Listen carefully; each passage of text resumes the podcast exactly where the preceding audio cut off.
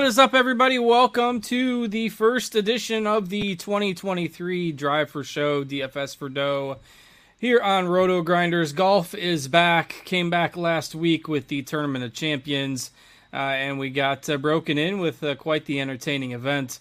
Uh, Jon Rahm out dueling Collin Morikawa there, with uh, Morikawa providing some assistance uh, with a little slippage there on Sunday, and uh, Rahm ended up winning by a couple of strokes. Happy to be back with you as usual, breaking down the golf tournaments every week, and this is going to be uh, basically a, a, weekly thing for the next uh, seven or eight months. So the uh, the break always feels pretty long, but uh, we're all refreshed, we're ready to go, and we've got another season of golf upon us. So we've got the usual two suspects here.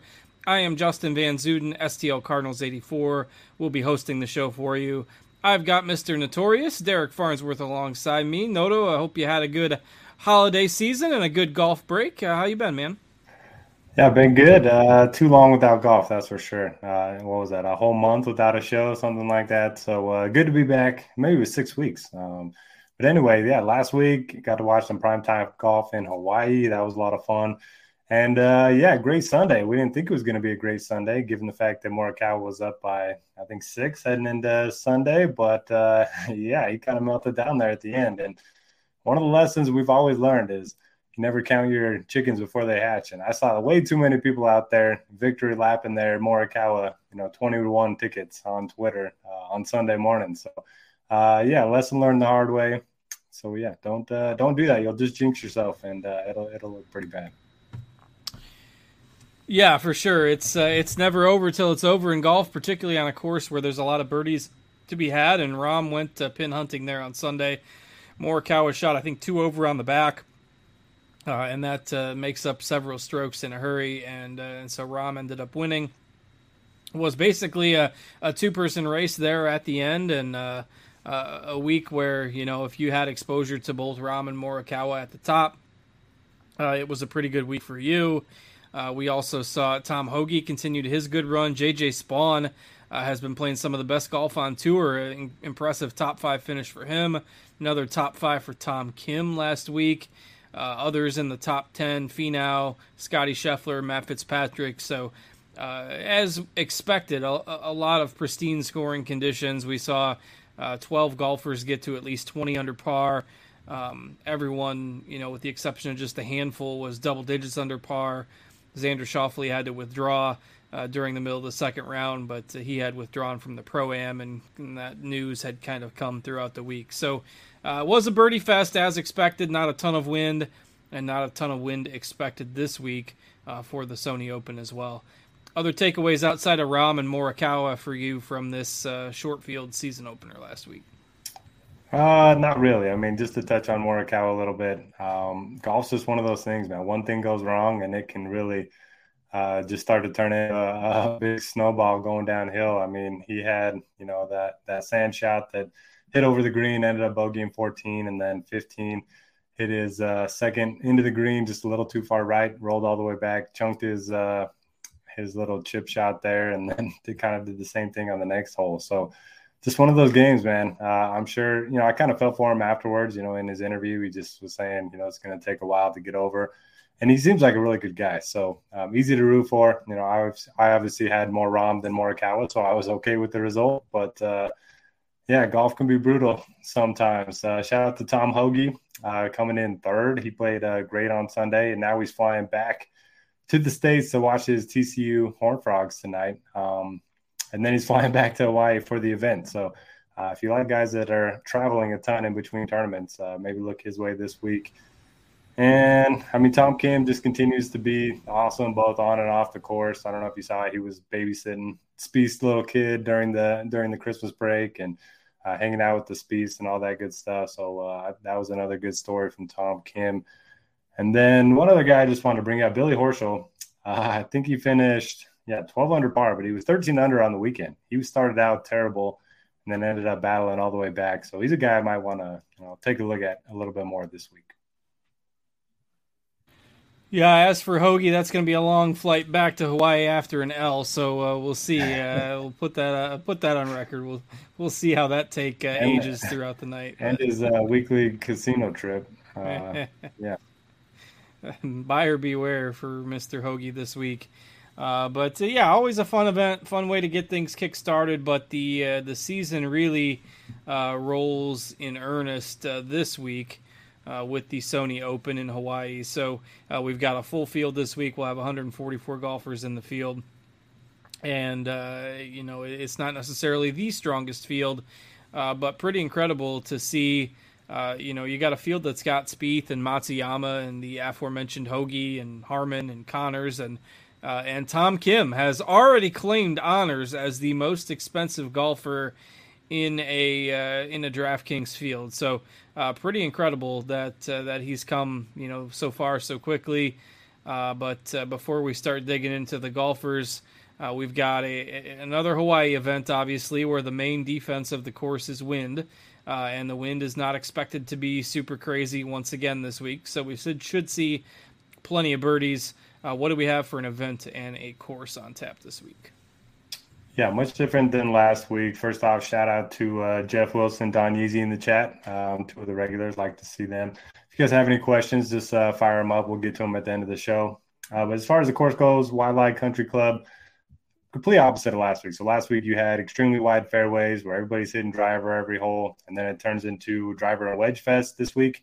A lot of guys are going to be clubbing down off the tee. The fairways are extremely tough to hit, and you're going to have a lot of mid iron. So uh, 70% of approaches are from 125 to 200. So complete opposite of last week, like I said.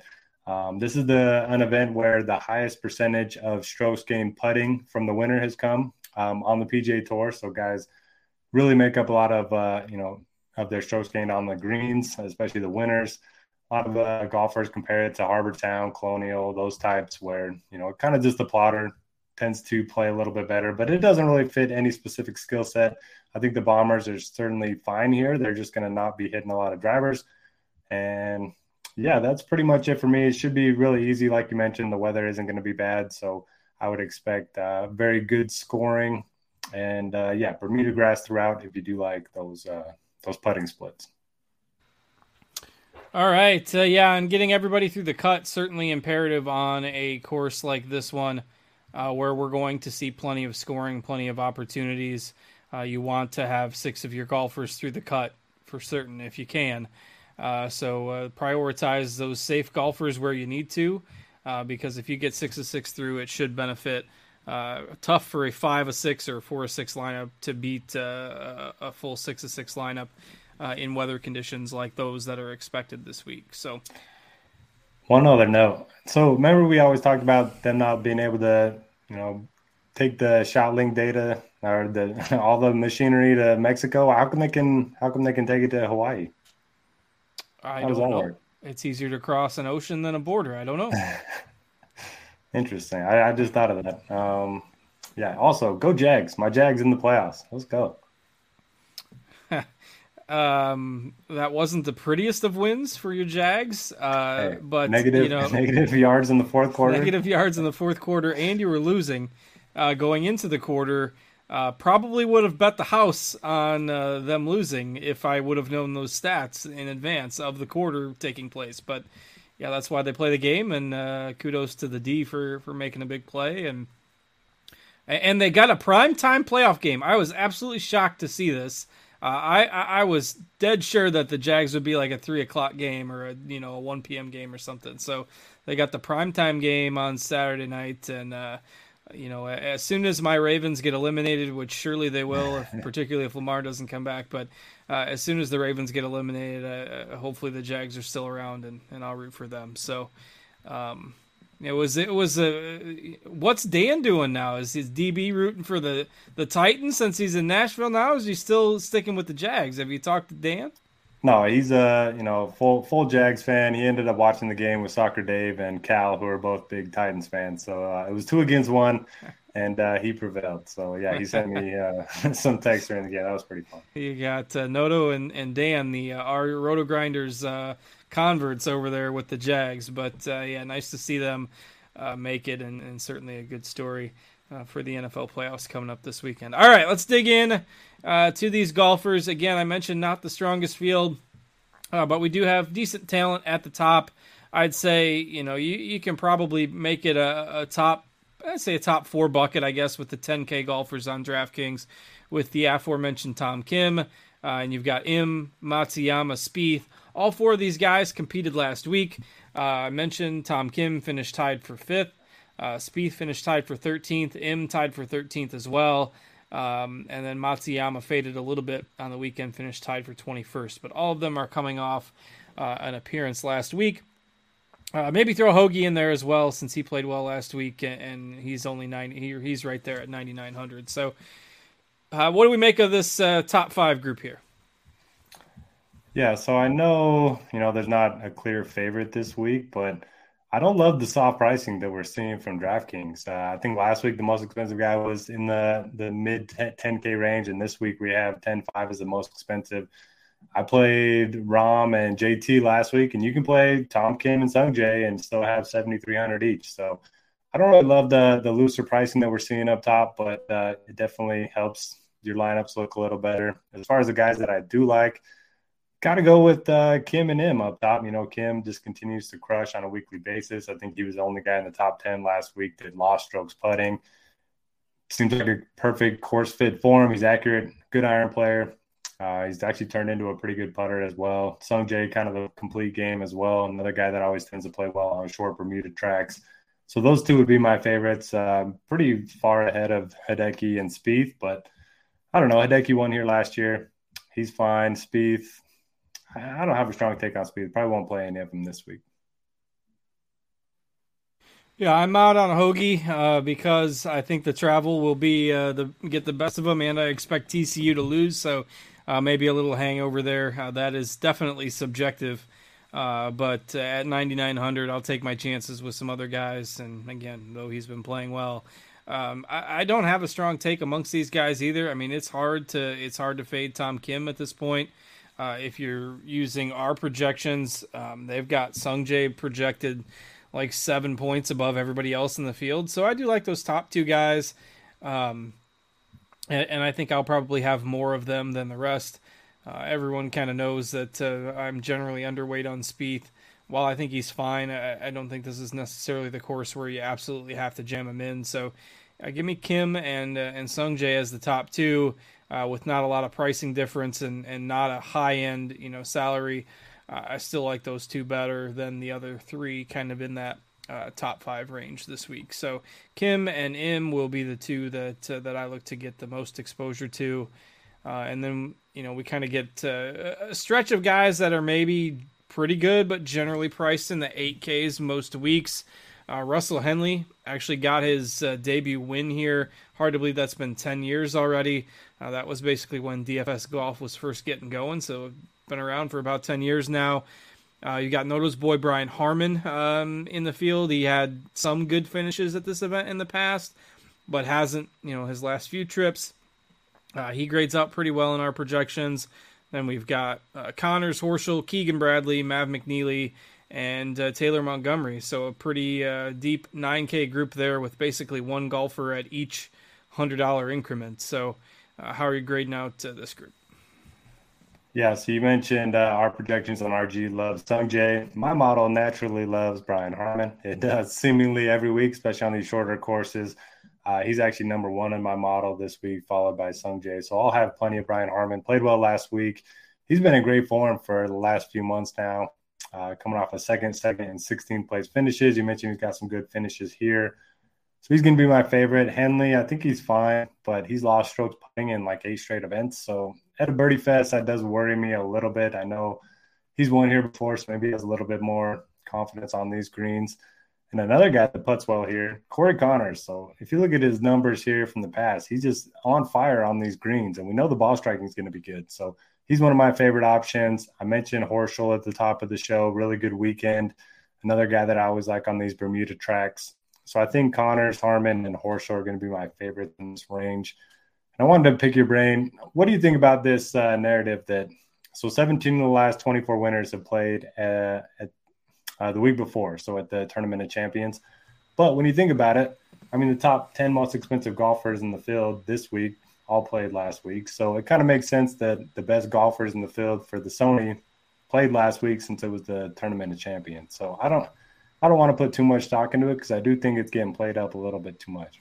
Yeah, I think that's noise. I, I really do, just because that's going to be the best golfers that we're playing in the tournament of champions, and they're going to have like if you put the the odds of all the guys that played last week, I mean, it's probably you know minus 250 or something for that somebody from that group to win this tournament. So um, I, I, really think that a lot of that is noise. I mean, sure, it helps, you know, get uh, knock off the rust a little bit after a fairly long break. Like maybe there's a little something to it, but uh, you know, I, I'm I'm really not putting any stock into it if it's you know playing this guy just because he played a week ago. Yeah, I think the narrative will shift ownership enough to where it's probably not going to be worth it. Um, the other narrative 16 of the last 17 winners here have played the event before. And I do put a little bit more stock into that because a lot of guys have talked about how tricky some of the dog legs and the greens have been. So I don't know. I think that one's a little bit more reasonable. Yeah, that one makes a little bit more sense. I can buy into that. And, you know, there's a lot of times it's these same guys that are going to come over and play here every year. Uh, you don't see a lot of guys that are, you know, making their debut appearance. Like the only, the only golfer is just looking through the history now. The only golfer above 7,300 that has never played here is Taylor Montgomery, and that's because he's a rookie. So, well, Tom Kim. Oh yeah, and Kim. Sorry, Kim and Taylor Montgomery. That's uh, that's yeah, the list that's it, of everybody above seventy three hundred that uh, that has you know not played here before. So uh, it's mainly the same guys. They're going to come over here. You'll notice that a lot of them play here every year. Uh, Keegan has an interesting history as well, and and Conners in this range. Uh, Conners eleventh, twelfth, third, his last three trips, uh, and Keegan has a couple uh, top 15 finishes in, in his last three trips as well. So if you want to play the course history angle, um, uh, those are a couple guys in this 9K range that have maybe the most consistent history. Uh, and I do like McNealy a good bit as well. Um, did you give a take on what you're doing? So are you out on Montgomery with uh, the fact that he's never played here and the fact that most of his success was with a red hot putter, or do you like the uh, the putter angle here? Uh, I do like the putter angle. Uh, I'm always going to be on in on Montgomery, especially in tournaments. I don't think I'll end up using him in my main lineup. I'll probably end up using guys that have played here before. But yeah, I mean, certainly, you know, red hot. I think he's had top 15s in like 18 of his last 20 starts, something crazy like that. So uh, probably going to be good in a birdie fest. Probably going to play well. Just don't know if he's going to win. But uh, yeah, I'm in on Montgomery, Conners, Harman, and Horschel in this range. All right. Uh, yeah, I like. Uh, you can mix and match a few guys from this range because the the, the pricing is you know fairly soft. So uh, it's not like you have to uh, dip down mega cheap, even if you want to use a couple guys in the 9K range. So I like those plays as well, and I think it makes a lot of sense to go with that range because. Uh, the 9Ks I think are, are quite a bit better on the whole than the 8K range. Like KH Lee is inconsistent, Adam Scott is inconsistent. You know, if you want to keep riding the wave with JJ Spaun, um, I, I, guess he's fine. Keith Mitchell drove the ball really well during the fall swing, but I, I, think these guys are definitely a step down from the 9K range. So I like going with the 9Ks and 7Ks the most this week. Uh, and the 8K range is the range that I'm probably going to have uh, the least amount of exposure to. I do like Mitchell with the way that he's been driving the ball. Uh, he can be scary to play at times, but uh, I think that consistency has evolved in his game over the last 12 months compared to what we saw maybe two, three years ago when he would, you know, shoot a 75 and a 78 and just have uh, these brutal miscuts. But uh, he hasn't done that as much of late. So Keith Mitchell at 8,300 is probably my favorite option in the 8Ks. Uh, but I just don't think there's a lot of guys that I want to play in here. So that's going to lead me to a lot more exposure to those 9K players that we just referenced because I think they're all fairly good, and I don't like a lot in this 8K range outside of Mitchell. So uh, you want to try to sell me on somebody in here? No, I agree 100%. I think the 9Ks is a lot stronger. I will be interested to see ownership. You know, maybe we get you know a discount on some of these guys in the 8Ks. So from a tournament perspective, I don't hate some of them. I like the Keith Mitchell call. He's got some good course history as well. Uh, Cam Davis is a guy that can go low. He can make a lot of birdies. I think he's top five in this field in birdie or better rate. I think Seabez is a good course fit. Those guys that short Bermuda tracks where the putter matters. I do like Seabez. And then my favorite play is going to be Andrew Putnam at 8,000. You get a nice little discount there. Uh, he's made 16 straight cuts. And he's just had a, a, bunch of good finishes during that stretch. He finished T2 here in 2019. Very good on approach, very good around the green, very good putter. So if he just keeps it in play off the tee, I think Andrew Putnam could be really sneaky this week. Yeah, and he's a guy that people just don't love to play for whatever reason because he doesn't, I don't know, he doesn't generally pop as an exciting kind of high upside kind of name. But, uh, you know, Putnam's been putting together a pretty solid season as well. Uh, played well at the RSM uh, heading into the you know the the winter break. And um, it, just not a guy that he used to be that guy that would finish 35th 40th 45th and you know get you that made cut. And while it's not like he's been out there winning tournaments he didn't miss a cut the entire fall swing uh, he had 20 uh, 21st at the RSM he was second at the Zozo uh, had 12th at the Shriners 30th at the Sanderson Farm so yeah maybe not piling up a ton of top tens, but uh, he's making cuts and and showing maybe a little bit more upside than than what we saw from him a couple years ago. So uh, don't mind putting him at eight thousand as well, along with Mitchell. I think we're pretty much in agreement on uh, how to handle that range there. And so you may, maybe you get one guy from that range, and then you kind of start rounding out your lineups uh, with the the seven K golfers, of which there's always a ton. Um, and, and, maybe there's something in the 6Ks too. I mean, the, the, the field does tend to, to thin out pretty quickly uh, in these you know weaker field winter events, uh, to where there's generally not a ton of complete punts in the 6K range unless you get a misprice. Uh, so you know, rounding out your options is often better with say a couple golfers in the 7Ks um, as your values as opposed to, you know an 8K and, and a 6K golfer. So uh, let's start to go through these 7Ks, maybe the upper half of the 7K range. Who stands out for you in there? Yeah, so I get the feeling that uh, Mac Hughes and JT Poston are both going to get inflated ownership this week because they both played at the Tournament of Champions, and everybody's going to hear that narrative. So I'll probably be uh, underweight on those two. I think Kurt Kitayama is interesting, a guy that can get red hot. Um, he's had two second place finishes in his last nine starts, so a little more volatile, but uh, definitely has some upside. I like uh, Matt Kuchar. This seems like a Matt Kuchar track. He did win here a few years ago. Uh, and his ball striking during the swing season was actually pretty good. You know, for the longest time, it was just the short game that was carrying him. So maybe he can uh, have a little career resurgence this year.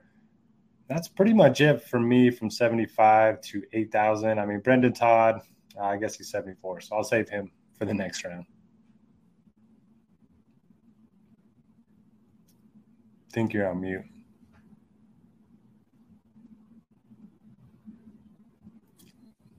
Justin, you're on you're, mute. You're muted, Justin. Yep. Sorry, guys. Thanks. Um, yeah, it pains me to play Kuchar, but it makes sense. You know, he's uh, he played well. He mentioned the ball striking. It, it, wasn't just hero short game or anything like that. And uh, and this is the type of course, uh, shorter track. You know, birdies available. Keep it in play make some putts, and you know you don't have to have the glitzy, glamorous drive uh, to succeed here. So uh, I, I, don't like it, but uh, I think Kuchar makes a lot of sense, and, and, he'll probably end up in my player pool this week as well. Um, throw Svensson in that mix that played last week too. So uh, you know it's it's not great, but I, I think you got to get one guy from this range. You mentioned Hughes is probably I, I'd venture to say that Hughes is probably going to be one of the chalkier ones.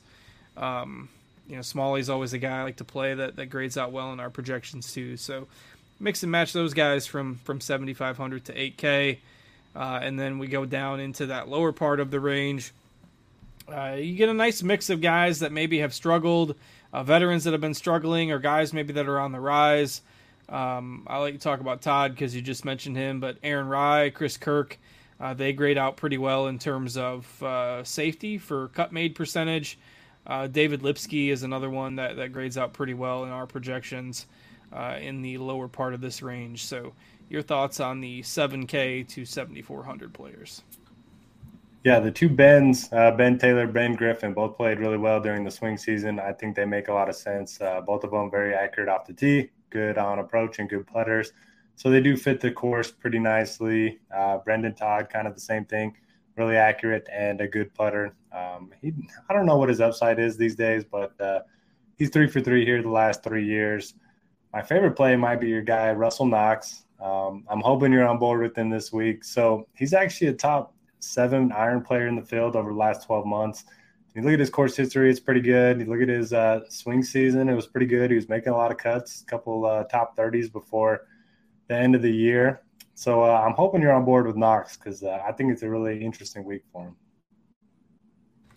You know, I like Knox on these courses. That doesn't even need an explanation. So, yeah, I'm good. I'm good with that. All right, and then um, Robbie Shelton, he's a guy that we've been playing a lot in the, the swing season. He made six or seven cuts with a couple top 15s during that stretch. I like him. And Mark Hubbard's not a guy that I like to play on Bermuda, but um, yeah, I mean, approach and putting, he's kind of like top 30 in this field in both. So if you want to take a chance on him, I think he'll be pretty low owned. Um, did you mention Jaeger at all? I did not. I, you were a Ye- you were kind of a Jaeger guy during the fall there. Yeah, I don't know how I missed him. He's been playing well. Maybe model doesn't love him this week, but uh, makes a ton of birdies, can get high with the irons. So yeah, I'll take some Jaeger. I was gonna say I didn't think you'd just naturally abandon ship like that. And for those who might be wondering, because we were talking about Hoge earlier, and I was just speaking at the score of the football game. But uh, for those of you who might be watching us on playback and wondering what the heck we're talking about, we are taping these videos on Monday again uh, to get them out earlier in advance of the, the golf week uh, as kind of a first, you know, first pass kind of thing. Um, and uh, so we taped on Tuesday throughout the fall because there was always Monday Night Football uh, and tons of, of NFL content going on on Mondays. So uh, moving the tapings back to Monday nights, so we're actually taping simultaneously with the, the national championship game here. My prediction looks good so far. TCU went three and out. Georgia got a touchdown. Four minutes into the game, uh, it's already seven nothing for Georgia. So uh, Tom Hoge, his night is not off to a good start, uh, but it's uh, it's obviously early. All right, anything else above seven thousand there that that you missed? I think we covered most of them that are on my radar at least.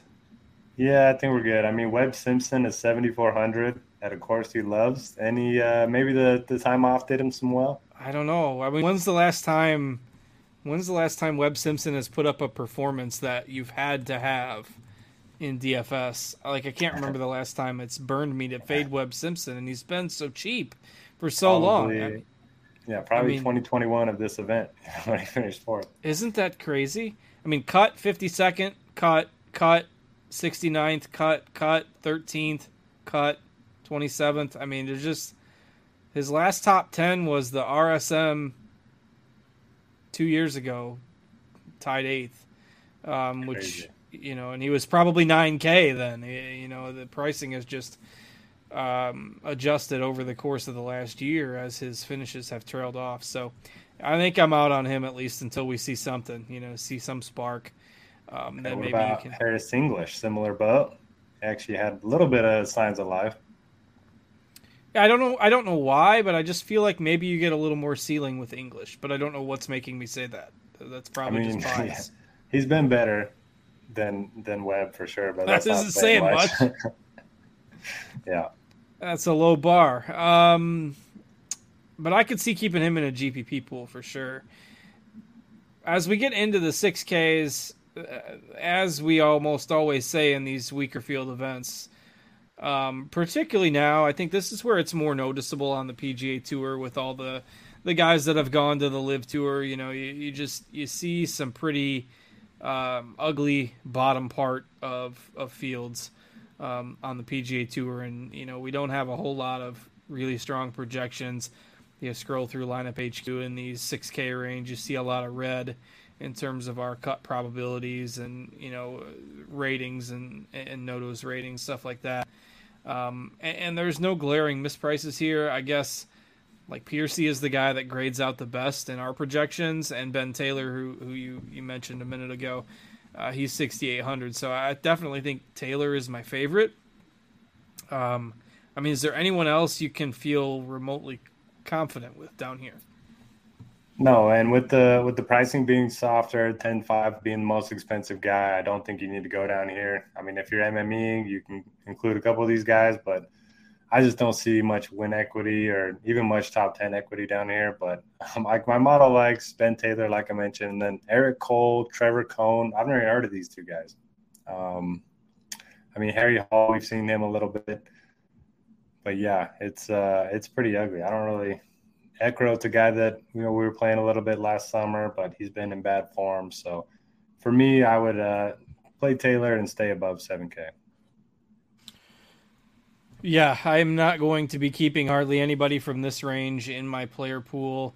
I mean, if you want to go for the course history angle, uh, Cink has four straight top 40 finishes here.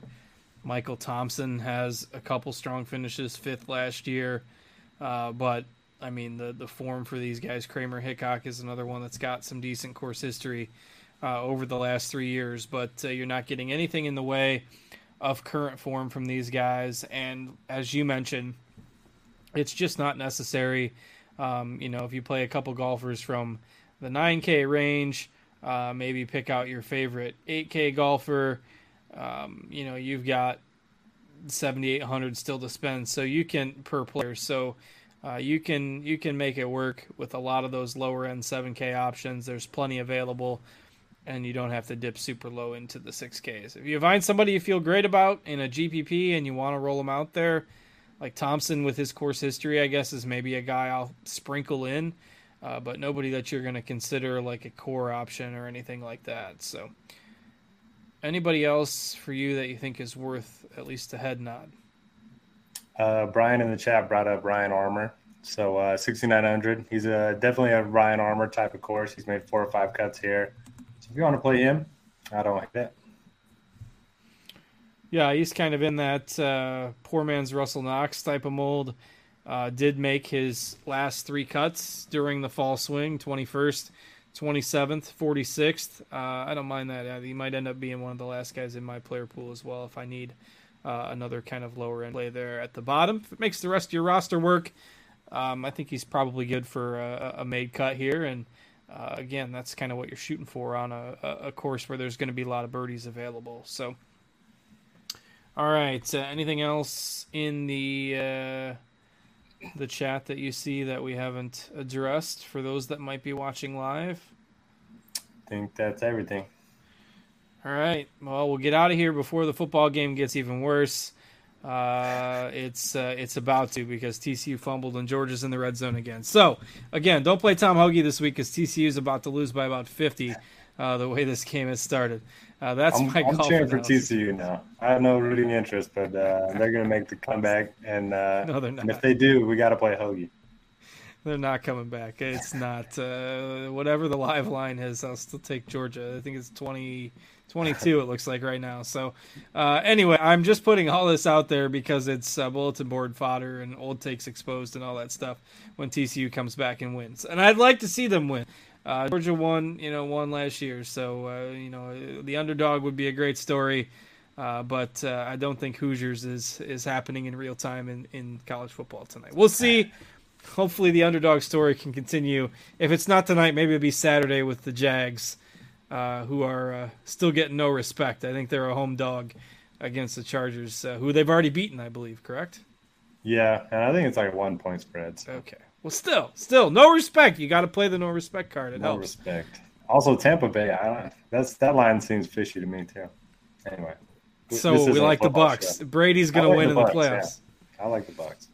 Uh, Dak's always good for a few picks uh, when uh, when Dallas doesn't need him. So uh, well, we'll have you covered on the NFL side. It's only Monday. We'll have you covered here by the weekend uh, here at RotoGrinders with the six uh, NFL games this weekend. And uh, of course, we'll be bringing you this show uh, every week on Monday evenings, and of course, available on playback uh, for those of you who might be checking us out after the fact. hit that thumbs up button there on YouTube as you exit. We appreciate that very much. And uh, thanks to Noto for joining me. Welcome back. New golf season is here. Thanks to Rob for producing behind the scenes for us tonight. We appreciate his help as well. And uh, we hope you have a great week, everybody. We'll see you back here next week. Same time, same place. Take care, everybody.